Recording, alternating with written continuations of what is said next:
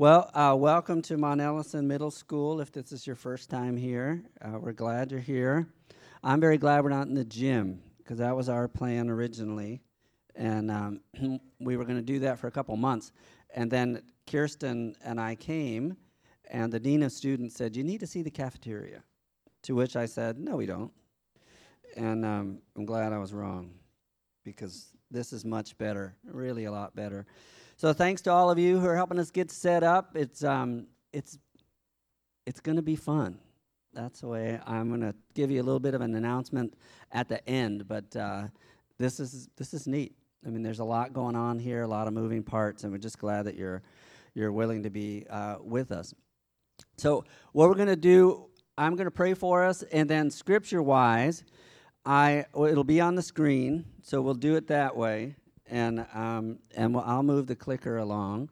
I also printed out on the back behind the TV. If you don't want to look at the screen, if you just want to look at the verses, you can do it that way as well. I printed those out that follow along the screen. And then, in addition, in the announcements, I did a little outline with some questions in the back. So there's a couple different ways you can follow along. I'll be flipping around through um, the Bible some, particularly in the Old Testament. If you're curious about what those references were, I've got them written up here. You can just come take a picture uh, afterward. And um, yeah, we'll keep you up to speed that way. I know some people like to study throughout the week and, and know what we studied, so I'll have all that for you. So let me pray for us. Lord, we're so grateful to be in this place, to be worshiping, to have time to study your word. I pray that your Holy Spirit would move through us, that we may know your presence, that you may feed us on your word. It's what we live on, it's what our souls need. I pray that you would help us to focus and receive your gift this morning. In Jesus' name, amen. So we're in Luke. We'll be in Luke for a little while longer. Uh, some of you may know that they think that Luke was a doctor. Uh, he probably was. They they make this assessment by some of the medical terms that he used. It doesn't guarantee he was a doctor. Occasionally, I use medical terms when I speak, so it doesn't guarantee, but uh, it's likely. We know that he was meticulous. We know that he wanted to get an organized account. And we also know at the time he was writing that there were some other accounts out there. So he, ha- he wasn't the first one but he wanted to set down an orderly account. So one of the questions might be why did he write this one? Why did he write it at all if there were other accounts? And then the difference between when the events happened, which were, say, 30 AD, and when he wrote, which is probably, and we don't know for sure, but somewhere in the 60s, so about 30 some years later, things change. So think if you were writing about events from 30 years ago, you might change some things based on what questions would be now or what might not have been understood or things like that. So he's writing to an audience that he already knows that Christianity has spread outside of just Israel. So he knows that people who follow Jesus may or may not know the different uh, customs. So he, he's aware of that. He's also aware that that uh, accounts circulate, or otherwise he wouldn't have mentioned that there are many other ones. So, and he's also aware that that some of the original people that were there aren't are here anymore. They're they're with the Lord. So that's kind of where he's writing, and we jump into a story that is in Luke chapter seven. It's after we talked about John the Baptist um, last week, and there were miracles. He's risen someone from the dead in Nain it's somewhere in Galilee. I, I didn't feel like I could comfortably say where exactly this happened. Some of the other events were clearer. There are several events in Capernaum. That one is it's an interesting. They've excavated some of the the the uh, ruins there. There's a good chance they know actually where Peter's house was. It's it's pretty fascinating to look into that. But this is somewhere in Galilee, and also to note that Jesus performed most of his ministry in quite an obscure place. I mean, it would be like going between Madison Heights and Rustburg and Brookneal, and it's not the middle of everything. especially with, say, Washington, D.C. up the road. It's, he spends a lot of time in these quite unimportant areas on the big scope. And it amazes me that the Messiah would choose to do that. And this little story is one of them as well. So it starts off, and one of the Pharisees asks him to eat. So he goes to the Pharisee's house. And uh, my version says sit down to eat. We know that they didn't sit down, it was more of a reclining kind of thing. So they're at this table. And a couple things to note with the Pharisees, you have uh, you have basically four groups of characters in the Bible background, New Testament background. You have the Pharisees and the Sadducees, which we hear of. Sadducees weren't as interested in the scripture, maybe, more part of the ruling power. And then the Essenes, which we don't hear a lot about, they were more spiritual, tried to be a little more separate, um, maybe off to themselves. And then the Zealots. And the Zealots were the ones that fit, number one was to overthrow Rome and to see the fulfillment of the Messiah through that. So you have four basic groups. Now, just because you're in a group doesn't mean you think the way everyone else in your group thinks. So it, we don't have to uh, lump everyone in together. But the one thing we can say about the Pharisees is they care about the scripture. Care about the scripture, and they've got some sense of really trying to live by it. They're not ignoring it, they're, they're really trying to live by it. And you get a whole, you know, range. This guy seems to be in, in the group that is favorable towards Jesus, at least to an extent. So we've got to give him credit for that invites him to eat. So there's a little risk involved. If you have someone over to your house, you've got a fair amount of risk involved with inviting friends. We can assume, we don't know for sure whether any other Pharisees were there, but we can assume that probably were. We can also assume that it was a large enough house to host this event. And then there's an interesting feature, it says in 37 Behold, a woman in the city who was a sinner who knew that Jesus was at table, brought an alabaster flask of fragrant oil. So, picture the scene, and this is different culturally. Um, she's not invited, but she gets close enough to the table. So that that probably wouldn't happen in our homes. Somebody walking off the street and then standing behind your dining room table. It just probably wouldn't happen.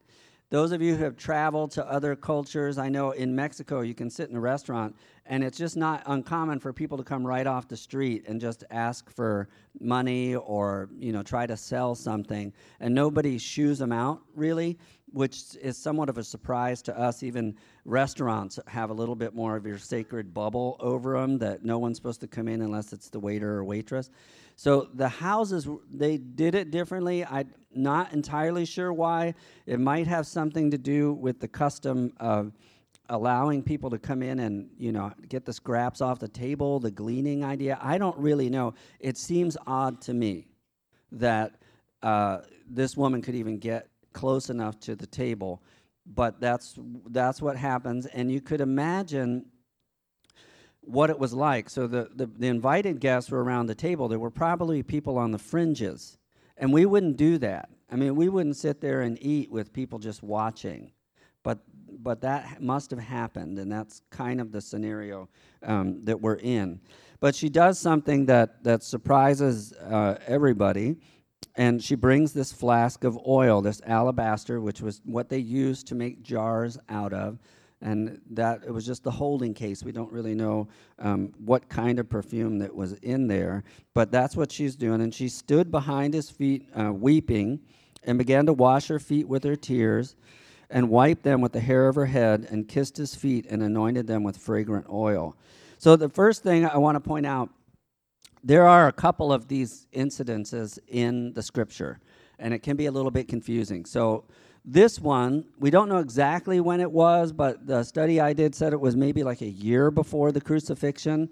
The other ones happen, and they're in, in Mark 26, and, and I mean, Matthew 26, uh, and Mark also records it, where it's right in the week before Jesus dies. And one of them's at Simon the leper's house, and it's an unnamed woman who anoints his head. So that's one scenario. And then also that same week, Mary in the home of Martha uh, anoints his feet and, and does a similar thing, but it's different. We know who she is, and we know where they are in Martha's house, and we know it's the week before Passover. I mean, before the crucifixion. So there's three different ones of these. So this is the first one chronologically that shows up. And so she she does the oil thing. Now, oil to us, we have perfume. We're familiar with it, but it, I don't know that it carries quite the uh, significance in our culture, the oil. So, what I thought I'd do is ta- read a little bit from what the Old Testament when God sets up this anointing oil. Because if you want to learn about someone, there was a quote that I, I read to you last two or three weeks ago that said something about um, not despising uh, the Old Testament law just because its work is finished. I don't know if you remember that. So, when we read some of these laws and the things that people had to do when sin occurred, it seems quite cumbersome to us. And there's a lot of killing of animals and things like that that we might think it's not pleasant to be through, to going through. And so, when we look at what was going on in the temple, when you read the Old Testament, it, it's pretty intense, a lot of it. And it takes a long time to go through the process of going through these rituals. But one of the things that, that, that is in there talks about oil. And so I just thought I'd, I'd let you uh, hear a little bit of it. And says, um, he said, take, uh, take spices and put sweet smelling cinnamon and sweet smelling cane and some other things and mix it together, and this becomes your holy oil.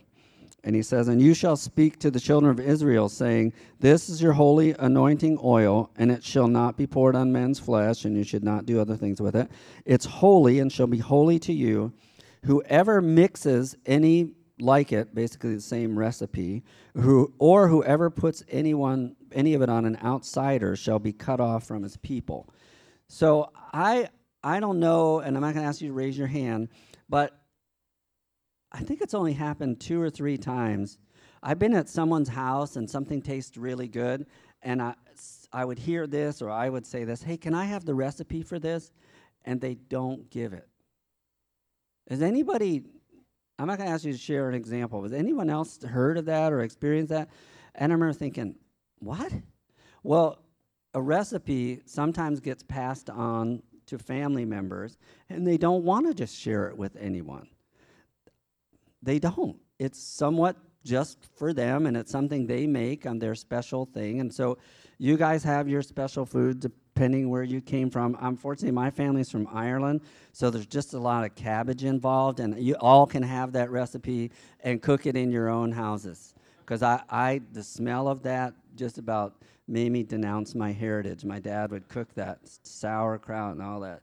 We had to put it on the porch. It was bad. So you can have that recipe. But some of you may have recipes that are special things that you do, and you just didn't want anyone. The only precious thing that our family has, because good Irish food is just getting good at other nations' food. So in our house, what Kirsten can make is this chicken tinga, which some of you have, which is a recipe from the Sonoran Desert where we are in Mexico.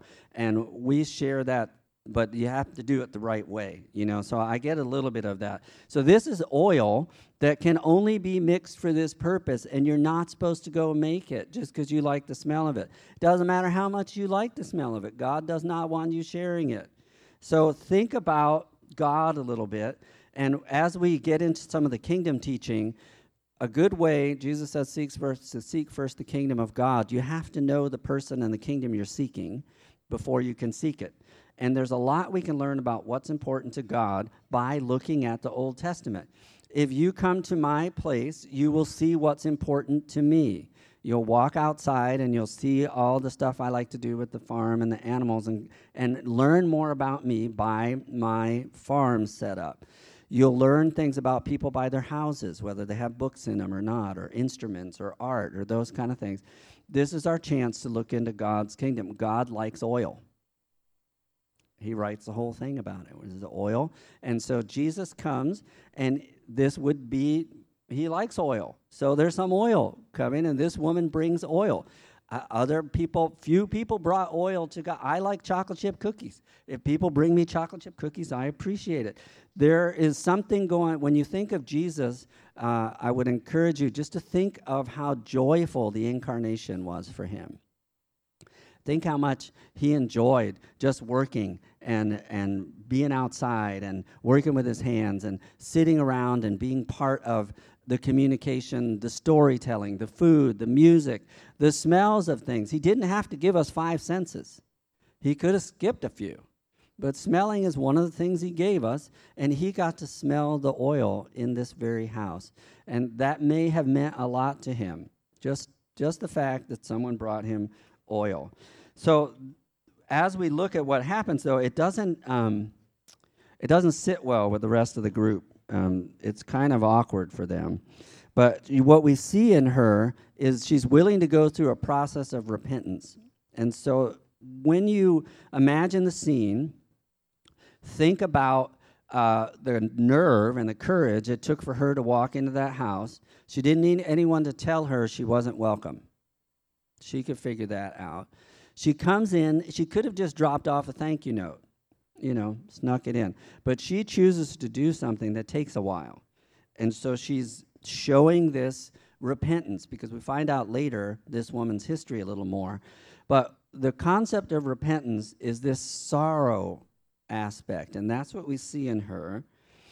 And there's a heartfelt sorrow here, not just a sorrow that you've gotten caught. I was sorrowful sometimes as a child, more because I got caught than over what I did.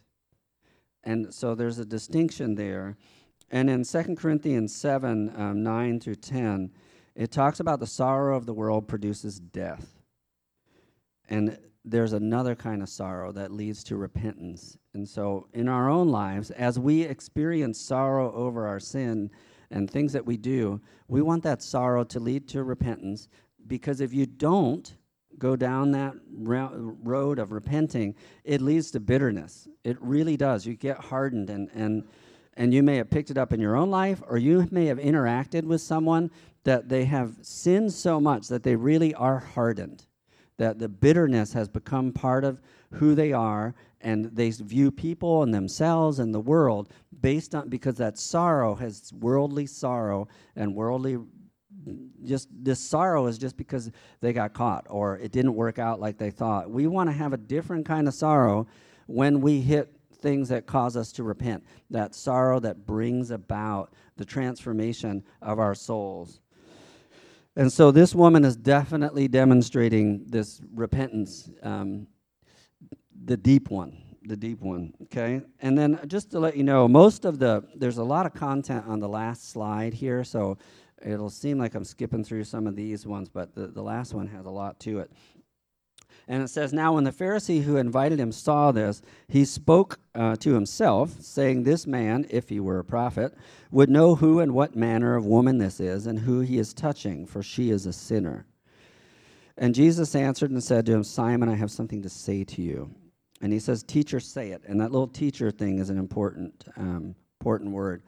So imagine you are uh, hosting a party, and then something starts to go awry, like um, as simple as the room's getting too hot, or um, there's too much noise going on, or smoke is like filling the room because something's cooking a little too much. As the host, you feel like you need to address it. This Pharisee's invited a lot of people. They're at his house something is going on that he can see. Probably, I would imagine, if we were in that room, we would become a little socially uncomfortable with what was going on. So you can imagine as the host looking around. Again, if he was married, I mentioned this before, he may have gotten some eye signals from his wife, like, do something now. Um, I don't want this woman in my house, you know, some, something like that, all nonverbal, most likely, but, um, but clear nonetheless. And so he's looking around, you know, he's thinking, oh, what can I do? I mean, she's starting to wipe the, you know, the feet with her. Can I get a towel? Can we at least do this with it? With a towel? Think about how long it was taking. What's Jesus doing? It's not, again, it's not a split second transaction. He, is he eating? Does he, he keep eating while this is going on? Is he talking?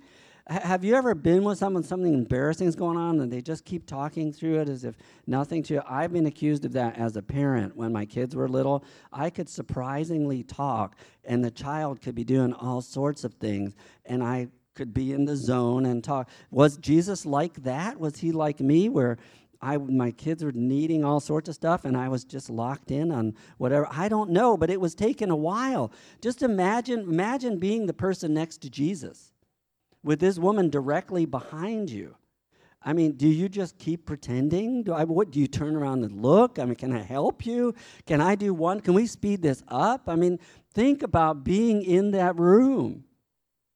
Who knows the perfume? I like perfume, not really that much. That's too strong for me. I, I probably would have been, you know, I don't know some of you react to like strong smells and you're just in there thinking, how I don't think I can stand this. Imagine the eye contact with other people at the table. You, the first poor person that's right next to Jesus, is probably looking at other people, and other ones are, I'm just glad I'm not you. I mean, you know. So it, just put yourself in there. And then the Pharisee's trying to figure out, he's got two problems. One, he's got this very odd scene going on in his house he knows this is probably the last time that he's going to be able to have friends over for a while. You know, he spoke up for Jesus probably, and now this is going on. And his other problem is deeper. He's thinking, I was kind of, ho- I, I would, I'm putting this on this guy, but he seems to be hopeful in who Jesus is.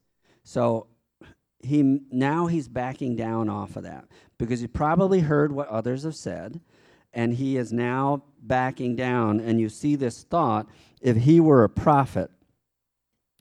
So, up until this point, they're the highest person human they can really imagine is a prophet. And Luke takes this train and he uses, he really uh, demonstrates Jesus is in the line of the prophets. You got Elijah, Elisha, you got um, Isaiah. So Jesus is in that line. You got John the Baptist all showing that line. So that is kind of the acceptable track. I mean, if people are trying to figure out um, who you are or what you are, they're trying to put you in a box. And I've had that with people saying, "What are you?" You know, as I've been in different countries. Uh, are you a missionary? They're they trying to put me in a box? Trying to put Jesus in a box. Prophet is the only one that loosely fits. So this guy had him in the prophet box. He's okay with it even though his friends aren't so sure about it, and he's working that, and now he's got a problem because he's saying, oh, he doesn't fit the prophet thing either. Because I know, and there's passages like Ezekiel 22, 22, so it talks about you, you ought to be able to discern. The prophets couldn't discern between clean and unclean. This guy, if he were a prophet, one of the most basic things is knowing the difference between clean and unclean, and this woman's unclean. And if so, then he can't be a prophet. It's just logically a logical deduction. And we may, the term sinner for us, um, I would say in our culture, it's probably more acceptable to say that I'm just a sinner or nobody's perfect. There's those kind of thinking that we're, I would say, more aware maybe, and this is just a guess, but then the Pharisee may not have been thinking of himself as a sinner. And by a sinner here, I think the scripture means someone who's like chosen course is sinning, like repeatedly doing things like being a prostitute or a drug dealer or those kind of things. So I think she's in that that crowd. And so Simon now is that this is so obvious and he's oblivious to it. So now he's trying to figure out what to do. And so Jesus picks up on the social uncomfortability of this guy and he says, I have something to say to you. And he says, Teacher, say it. And I, there's sarcasm, a little bit uh, mocking that happens when Jesus is on the cross. When he's up on the cross and they and they mock him. You remember that about, you know, if you take yourself down, all that stuff. I don't think he's doing that. I think when he uses the word teacher, it's truly a compliment and it leads into this next thing. And, and Jesus said, I have something to say to you and that's a permission thing. Um, I have something to say. Will you receive it? And he says, Teacher, say it. So a door opens. Jesus proceed. He could have said, No. Um, can we cut this short? Do you mind taking the perfume lady and your friends and take it to go here because I'm done with this. He didn't. He still smells like perfume, still a little awkward in there, and, and he's up for being taught. And so Jesus tells this story. And then, just as a style of teaching, storytelling is the best way to encapsulate truth because it preserves it in the human mind and, and for years and years. You can hold your stories. So, Jesus, that's why I told so many stories, wraps his truth in the story. And then the question idea. Um, we have questions, but they use questions a little bit more. And we have several educators in this room. You know that if a student can come to their own conclusion, it sticks better than if you give them the answer. So Jesus is drawing them into the story, and you'll see him do that throughout um, the Gospels because the story catches you off guard. He, he says, I'm going to say something to you. And so Simon's ready. Imagine if you were thinking this guy was a prophet and he's in front of your, your, your face and he's got something to say to you. You might be relieved if he goes and talks about these creditors. Like, whew, I thought he was going to call out my sin right in front of everyone. I mean, he could have. So he tells this story about these creditors, and it's a short story, but it draws you in. And, and we know that a denarius was was a daily wage, so it's not like tons and tons of money, but 500 days work versus 50, and then you have this idea of this question. Um, he says, "Which one of them? Therefore, tell me which one of them loved him more." And Simon says, I suppose the one who forgave more. And Jesus says, You're right. So now he's drawn Simon in. Simon is in. He's, he's in the story. He's put himself in the story because now he's judged.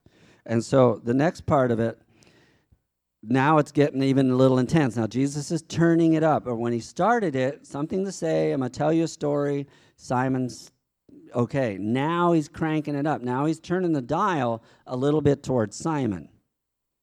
And so he says to uh, says to Simon, "Look, you see this woman? Of course, he sees this woman. I entered your house. You gave me no water. She's washed her or my feet with her tears and her hair.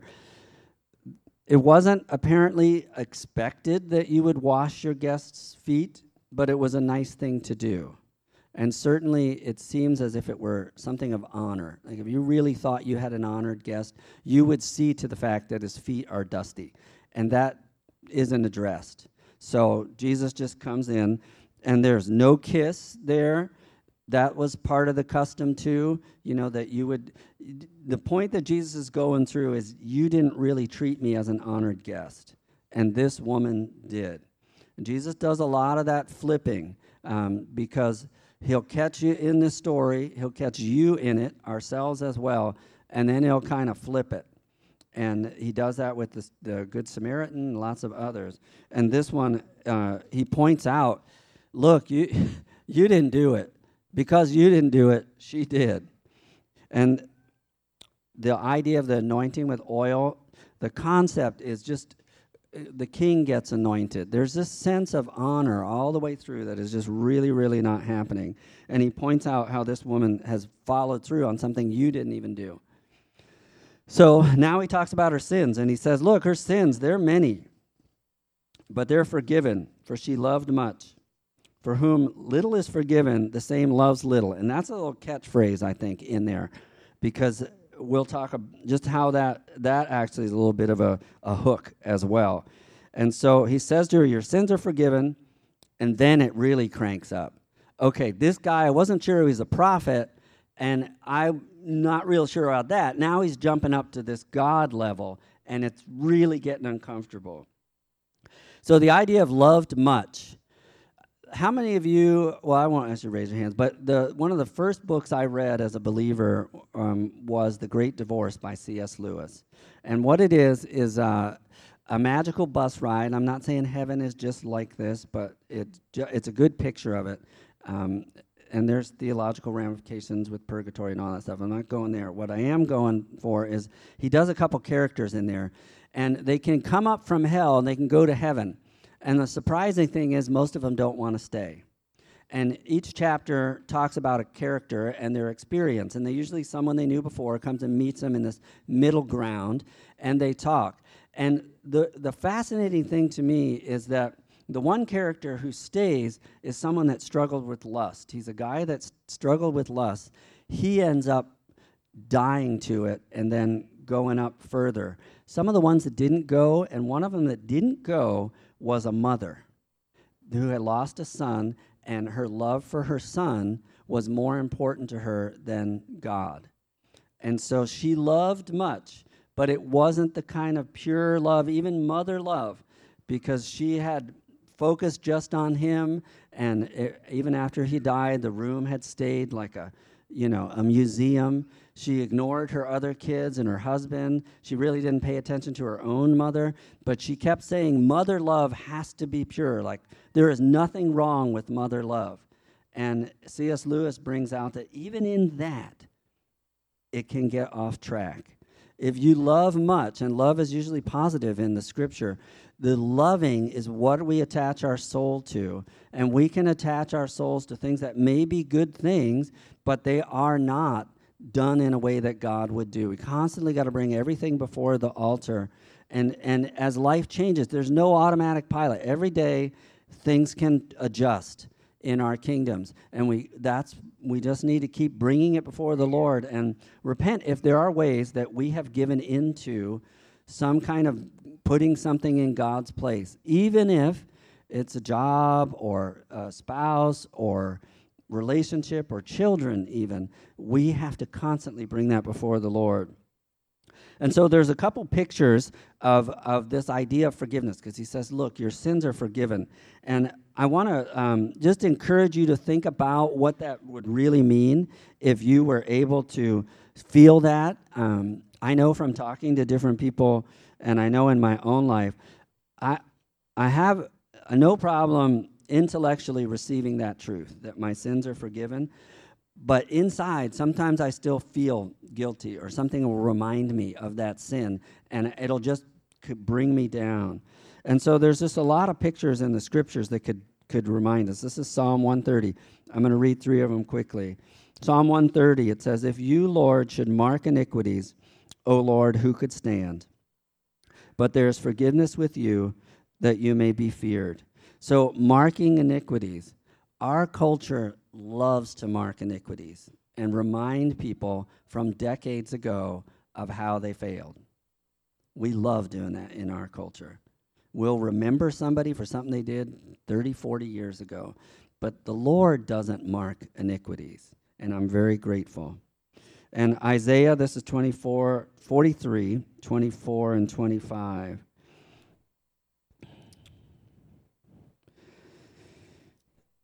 But you have burdened me with your sins. This is God talking. You have wearied me with your iniquities. But I, even I, am the one who blots out your transgressions for my own sake, and I will not remember your sins. So if God blots them out, they're gone. If He doesn't remember them, they're gone. And you may catch yourself still holding on to it and you're like someone who's working the, the later shift, and the owner of the restaurant says, You can go home. And you're like, No, no, no, I'm just going to keep working. And the boss, like, No, you can go home. Nope, nope, nope, nope, I'm going to work. The boss is telling you, Go home. Don't worry about it. The boss is telling you, if you confess your sins, he pardons them. Don't worry about it. I blotted them out. They are not there. That is a beauty that we may not be fully realizing. But I hope through worship and just pushing that out, we could walk in that. I, I, I just sense the, the um, even among Christians that they don't really live in that. There is just this weight of sins that have been forgiven, and we want to be free of that. And the other one is Isaiah 53.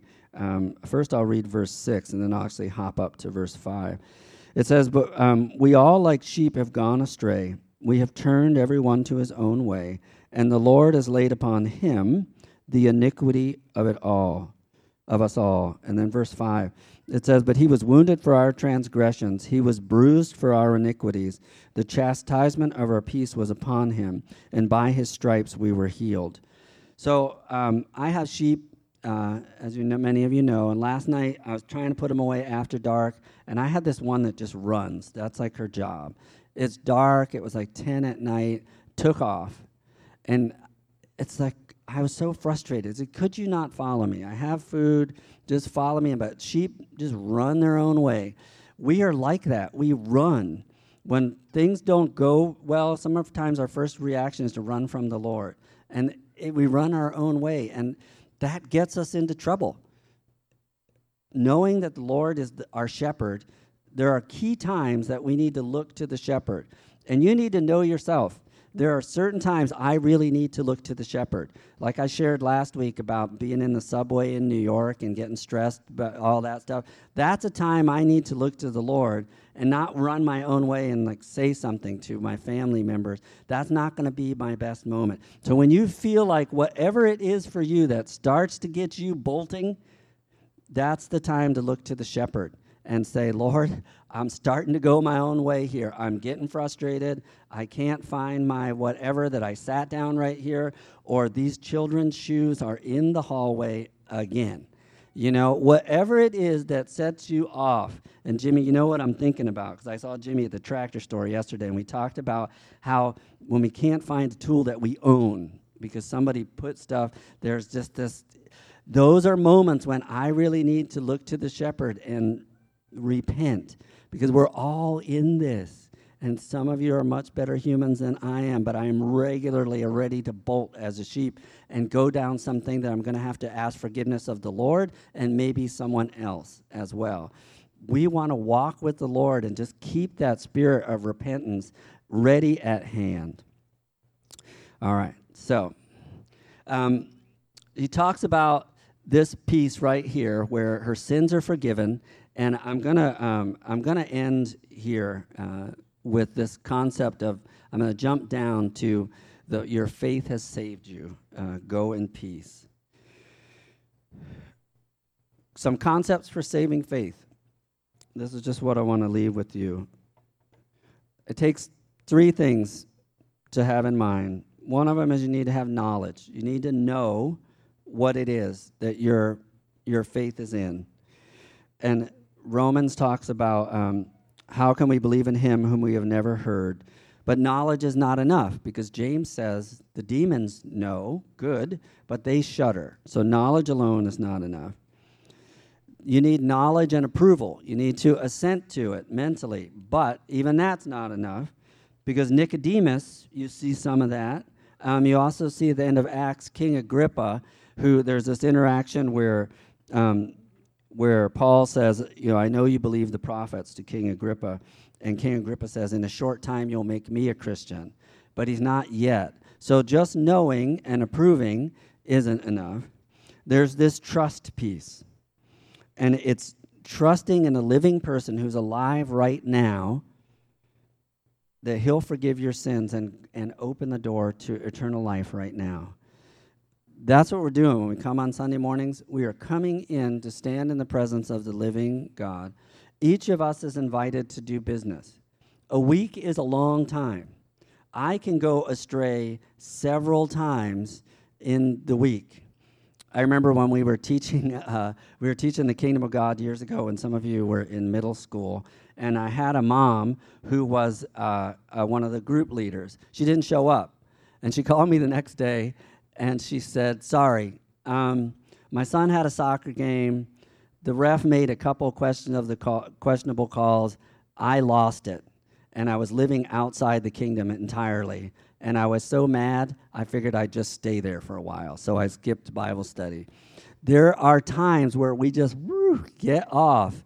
Um, we get to come once a week. It's not the only time, but it's the main time where you get to worship and do business with the Lord and repent and reaffirm your saving faith that has brought you this great gift through God's power. And it comes from the Lord. And we'd be nowhere if He didn't love us first.